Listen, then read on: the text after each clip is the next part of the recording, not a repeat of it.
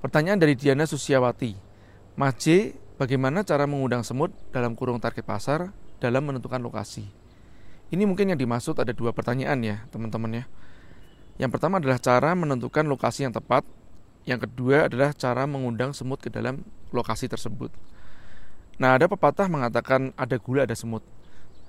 Yang paling penting pertama kali kita harus mengerti jenis semutnya itu jenis apa.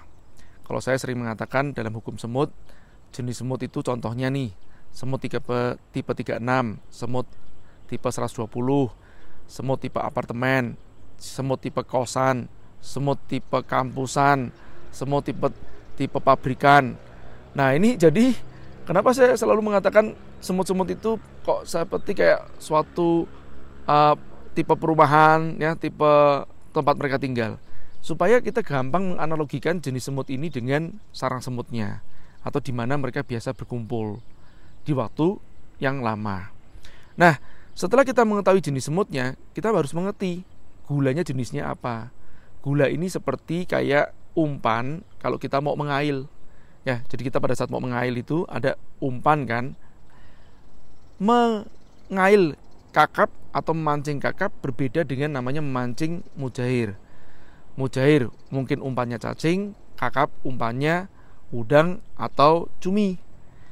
Nah, begitu juga semut. Kita harus ngerti gulanya jenisnya apa.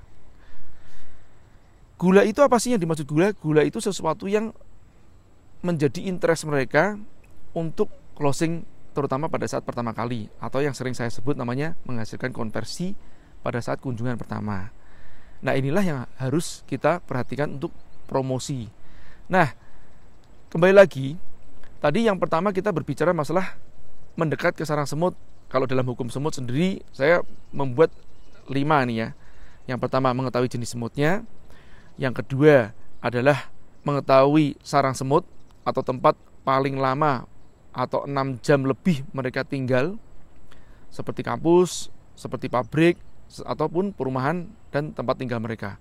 Nah, yang ketiga adalah mengerti jalur semutnya jalur semut itu bisa jalur semut berangkat dan jalur semut pulang. Kemudian yang keempat uh, pengundang semut. Nah, kalau tadi ada namanya sarang semut, ini ada pengundang semut atau lokasi-lokasi dekat dengan pengundang-pengundang semut yang lain. Ini nanti dibahas banyak dalam namanya produk pasangan. Dan yang terakhir adalah terlihat semut. Kalau berbicara masalah terlihat semut, memang sekarang tuh agak sedikit susah nih apalagi kalau untuk jenis semut yang semutnya tukang main HP behaviornya sudah berubah. Kalau zaman dulu ya kita itu pas nggak ada HP nih itu naik mobil melihat pemandangan melihat jalan. Jadi lokasi strategis itu adalah strategis di pinggir jalan yang terlihat oleh tersemut tersebut. Tapi kalau sudah sekarang ini kita bicara masalah terlihat semut bukan lagi di pinggir jalan raya tidak tapi di HP ini. Kenapa? Karena kebanyakan semutnya dia apalagi nggak nyetir sendiri nih ya yang naik grab naik gokar itu mereka melihatnya ke sini nih ya. Jadi jarang mereka melihat ke lokasi offline lagi sudahan. Kadang-kadang sudah nggak diperlukan banget lokasi strategis itu adalah strategi secara fisik. Kenapa? Karena bisa jadi strategis itu di layar 5 inch loh. Alias apa? Wasable gofootable instagramable ya. Nah, larinya ke sini nih. Jadi bukan lari ke fisik lagi. Nah, itu yang perlu diperhatikan tentang pergeseran perilaku semut saat ini. Baik, mudah-mudahan ini bisa menjawab uh, pertanyaan dari Mbak Diana Susiawati. Semoga bermanfaat. Terima kasih.